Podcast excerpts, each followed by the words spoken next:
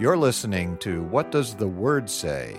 A series of podcasts on biblical theology produced by Grace and Glory Media.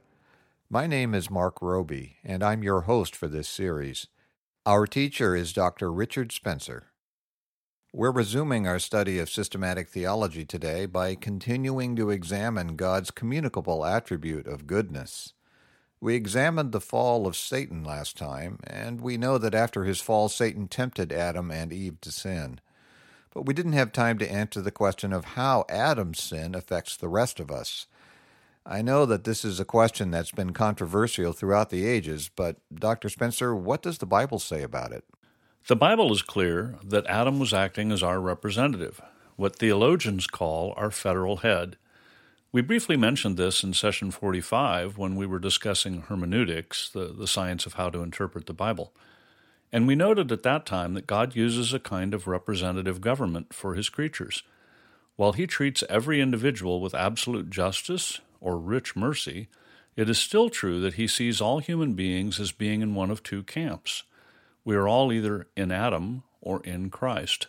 They are the two federal heads, and we are all represented by one or the other. As I remember, you quoted Romans 5 in support of that view. Yes, I did, but we only took a brief look at a couple of verses. In answering this important question today, I'd like to take a longer look at Romans 5, verses 12 through 21. In examining this passage, I'm going to draw heavily on P.G. Matthew's book on Romans. He points out that Dr. Martyn Lloyd-Jones said that Romans 5 12 through 21 is the key to understanding the whole book of Romans. But then Reverend Matthew states that, quote, I would say this section is the key to interpreting all Scripture and all human history. If we want to know why people are bad and do bad things, or why a sinner cannot save himself, we should read this passage. If we want to understand why human salvation is by grace alone, through faith alone, in Christ alone, we should read this passage.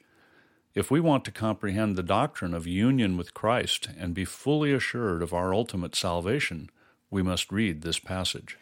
Those are bold claims about the importance of this passage. I'm looking forward to getting into it. Now, they are bold claims, but they're also true.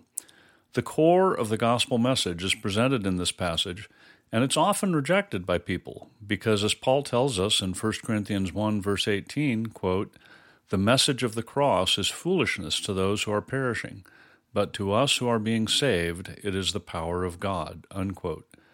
And in 1 Corinthians 2, verse 14, we're told that, quote, the man without the Spirit does not accept the things that come from the Spirit of God, for they are foolishness to him, and he cannot understand them because they are spiritually discerned.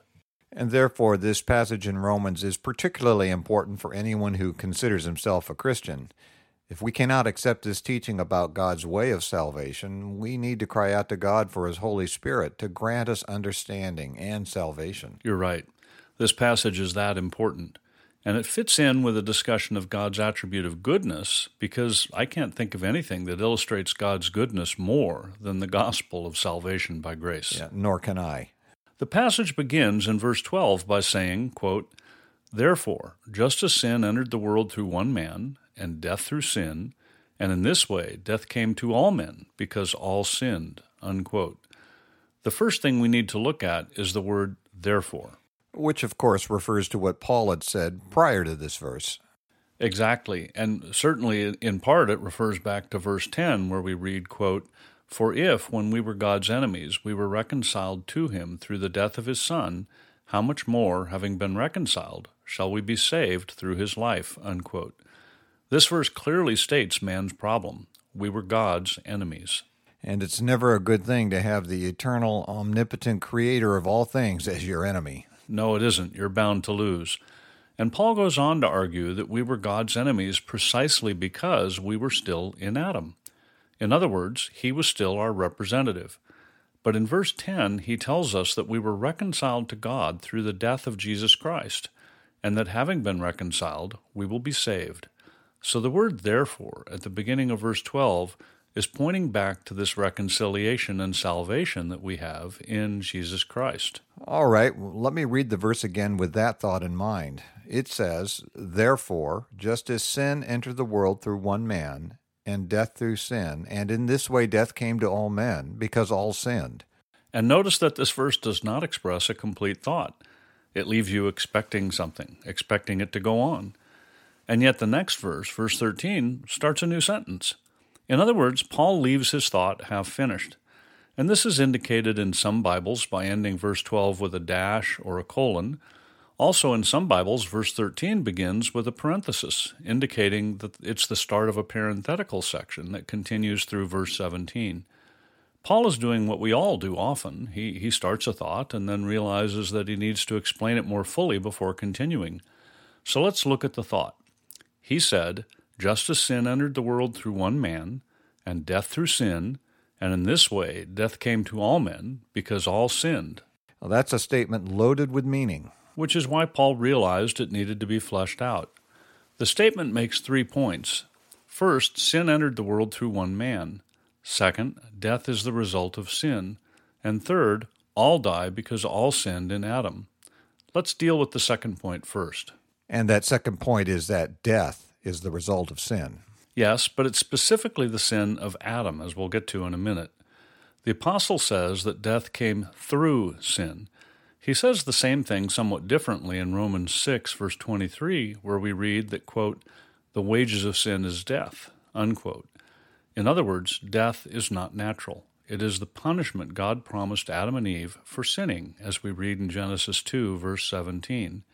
And so, in verses 13 and 14, Paul explains this further. Let me read those verses before you go on. Romans 5, verses 13 through 14 say, quote, For before the law was given, sin was in the world, but sin is not taken into account where there is no law. Nevertheless, death reigned from the time of Adam to the time of Moses, even over those who did not sin by breaking a command, as did Adam, who was a pattern of the one to come. And notice Paul's logic here.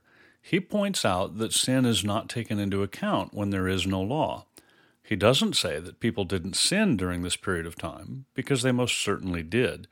In fact, he says sin was in the world. But he says that sin isn't taken into account. Nevertheless, he points out that the people who lived between the time of Adam and Moses and, quote, did not sin by breaking a command, unquote, still died. This proves that these people died for Adam's sin. He makes that explicit in verse 15, where he says that, quote, many died by the trespass of the one man, unquote. In fact, he repeats this point several times so that we can't get it wrong. He also says in verse 16 that, quote, judgment followed one sin, unquote. And in verse 17, he says that, quote, by the trespass of the one man, unquote, death reigned. I can hear many of our listeners just bristling at the thought that people would die because of someone else's sin.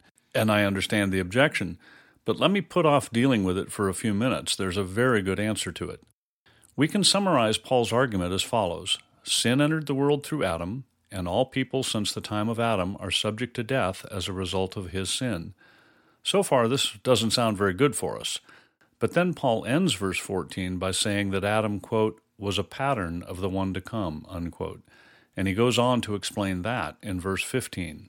Uh, which says, But the gift is not like the trespass. For if the many died by the trespass of the one man, how much more did God's grace and the gift that came by the grace of the one man, Jesus Christ, overflow to the many? And here is the gospel message Adam was a pattern of the one to come, which is speaking of Christ. But there is a drastic difference because we are condemned if we are in Adam, but eternally saved if we are in Christ. He was a pattern only in the sense that he was our head before and Christ is our head now. Paul starts off verse 15 by saying that, quote, the gift is not like the trespass, unquote. Salvation is a free gift. Paul also tells us that in Ephesians 2, verses 8 and 9, where we read, For it is by grace you have been saved through faith, and this not from yourselves. It is the gift of God, not by works, so that no one can boast. And of course, grace is unmerited favor, or we could even say it is showing favor to those who deserve condemnation. That's right. And Paul then explains further. He goes on in Romans 5, verse 15 to say, quote, For if the many died by the trespass of the one man, how much more did God's grace and the gift that came by the grace of the one man, Jesus Christ, overflow to the many? Unquote. As I noted earlier, this verse makes it even more explicit that many died because of the sin of the one man, which refers to Adam. But the gift, which we're told came by the grace of the one man, Jesus Christ, overflows to many. And praise God for his rich mercy. Yes, praise God indeed. And Paul goes on in verse 16 to say that, quote, Again, the gift of God is not like the result of the one man's sin. The judgment followed one sin and brought condemnation, but the gift followed many trespasses and brought justification. Unquote. Here he again makes it clear that death, which is the just judgment for sin, followed one sin, which was the sin of Adam. But the gift, which followed many trespasses or sins, brought justification. As he said in verse 10, we are reconciled to God. And in verse 10, it had said that, quote, we were reconciled to him through the death of his son, unquote. Which, of course, refers to Christ's sacrificial death on the cross. Then in verse 17, Paul says, quote, For if by the trespass of the one man death reigned through that one man, how much more will those who receive God's abundant provision of grace and of the gift of righteousness reign in life through the one man, Jesus Christ? Unquote. We again see the emphasis on the one man through whom death reigned, which is Adam, and the one man through whom righteousness and life reign, who is Christ. This passage clearly shows that the theological idea of Adam and Christ as the two federal heads is completely biblical. And it again speaks of God's grace and gift. And salvation is clearly not by works. Yeah, that point is abundantly clear in this passage. And we have now finished the parenthetical comments that began in verse 13. So verse 18 finishes the thought that Paul started in verse 12. Let me read both verses.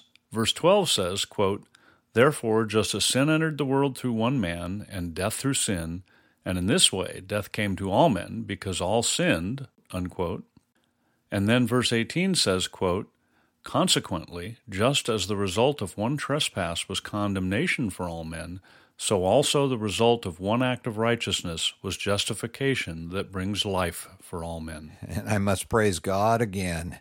And I must point out that we have to be careful with this verse. When it says that this one act of righteousness, which is referring to Christ's atoning sacrifice, that it brings life for all men, it is not telling us that every single human being will be saved. No, it isn't.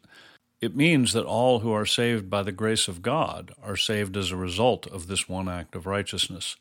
In fact, Paul phrases it differently in the very next verse.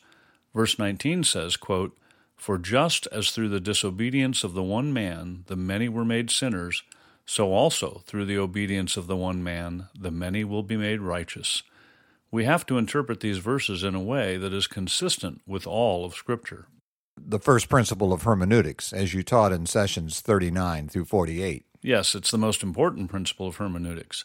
And when you apply it here, it is obvious the statements about death coming to all men and many being made sinners both refer to every single human being who has descended from Adam and Eve in the natural way. Whereas the statements about bringing life to all men and the many being made righteous do not refer to every single human being, but only to those who are born again and justified by faith in Christ. Now, the last two verses, verses 20 and 21, then say, quote, The law was added so that the trespass might increase. But where sin increased, grace increased all the more, so that just as sin reigned in death, so also grace might reign through righteousness to bring eternal life through Jesus Christ our Lord. Yeah, we don't have time today to deal with what is meant by saying that where sin increased, grace increased all the more. But notice again that sin reigned in death. In other words, death is the penalty for sin, but specifically for the sin of Adam. And then also note that grace reigns through righteousness and brings eternal life through Jesus Christ. Saying through Jesus Christ means that eternal life comes to those people, and only those people, who are united to Christ by true saving faith. We are all conceived with Adam as our federal head, and we are therefore subject to death. But praise God, if we place our trust in Jesus Christ, we are united to him by faith and receive eternal life. In Romans 8, verse 1, Paul wrote that, quote, Therefore, there is now no condemnation for those who are in Christ Jesus. What a glorious promise that is. But I'm not going to let you forget the question you put off earlier. You said that you have a good answer for those who think it's unfair for them to be born subject to the penalty of death because of the sin of Adam. There's a great answer to that question. First, let me point out that God is perfect, and all he does is perfect. So he chose the perfect representative for the human race. None of us would have done any better than Adam did. And so, if what you want is fairness, and you interpret that to mean that you should be judged on your own merits, you need to realize that we would all have fallen and would go to hell for our own sins if we were put in the same situation as Adam. God's representative government is the only way anyone can be saved. It is only because we can be united to Christ as our federal head that salvation is possible. If you have a problem with being represented by Adam, then logically you should also have a problem with being represented by Christ. Yeah, I see your point. We like the one, but not the other. And of course, ultimately, it doesn't matter what we like. What matters is what's true. And God's Word makes it clear, as we have just seen, that this is how He has chosen to deal with His creation. And who are we to complain? Well, we certainly shouldn't, but unfortunately, people often do. It is unfortunate, but it's also because we're sinners. Not only do we inherit the guilt of Adam's sin, we also inherit his sinful nature. When Adam and Eve sinned, it produced a real change in their natures. We aren't told exactly how that works, but it's clear that it did. They used to have perfect fellowship with God, but right after the fall, we see them hiding from God. Yeah, sin always produces that fear and animosity. Yes, it does. And the sinful nature that is displayed by their fear and animosity is handed down to us. We aren't told exactly how that occurs, but however it happens, the results are clear. Every single human being who has descended from Adam and Eve by the ordinary means of procreation is conceived in sin, born in sin, and practices sin. As David put it in Psalm 51, verse 5, quote, Surely I was sinful at birth, sinful from the time my mother conceived me. Unquote. And because we are sinners by nature, we sin. Which is abundantly obvious in the world all around us. And I think you've answered the question of how Adam's sin affects us. Since he was our representative, we share in his guilt and all the bitter fruit of his sin. Yeah, the Westminster Shorter Catechism puts it well. Question 16 asks, Did all mankind fall in Adam's first transgression? And the answer is given, The covenant being made with Adam, not only for himself, but for his posterity, all mankind, descending from him by ordinary generation, sinned in him and fell with him in his first transgression. Unquote. But praise God, in his great love and according to his attribute of goodness, he provided us with a Redeemer, the Lord Jesus Christ. And with that, I think we're out of time for today. Let me remind our listeners that they can email their questions and comments to info at whatdoesthewordsay.org. We'd love to hear from you. You've been listening to What Does the Word Say? brought to you by Grace and Glory Media. And I'm Marc Roby. In our next session, Dr. Spencer will continue to examine God's attribute of goodness. We hope you'll join us. The session you heard today is available, along with all other sessions, in the archive on our website at whatdoesthewordsay.org. We also have a free book available to you entitled Good News for All People, written by Reverend P.G. Matthew, founder and senior minister of Grace Valley Christian Center. To request your free copy of this excellent summary of the biblical message of salvation, go to whatdoesthewordsay.org.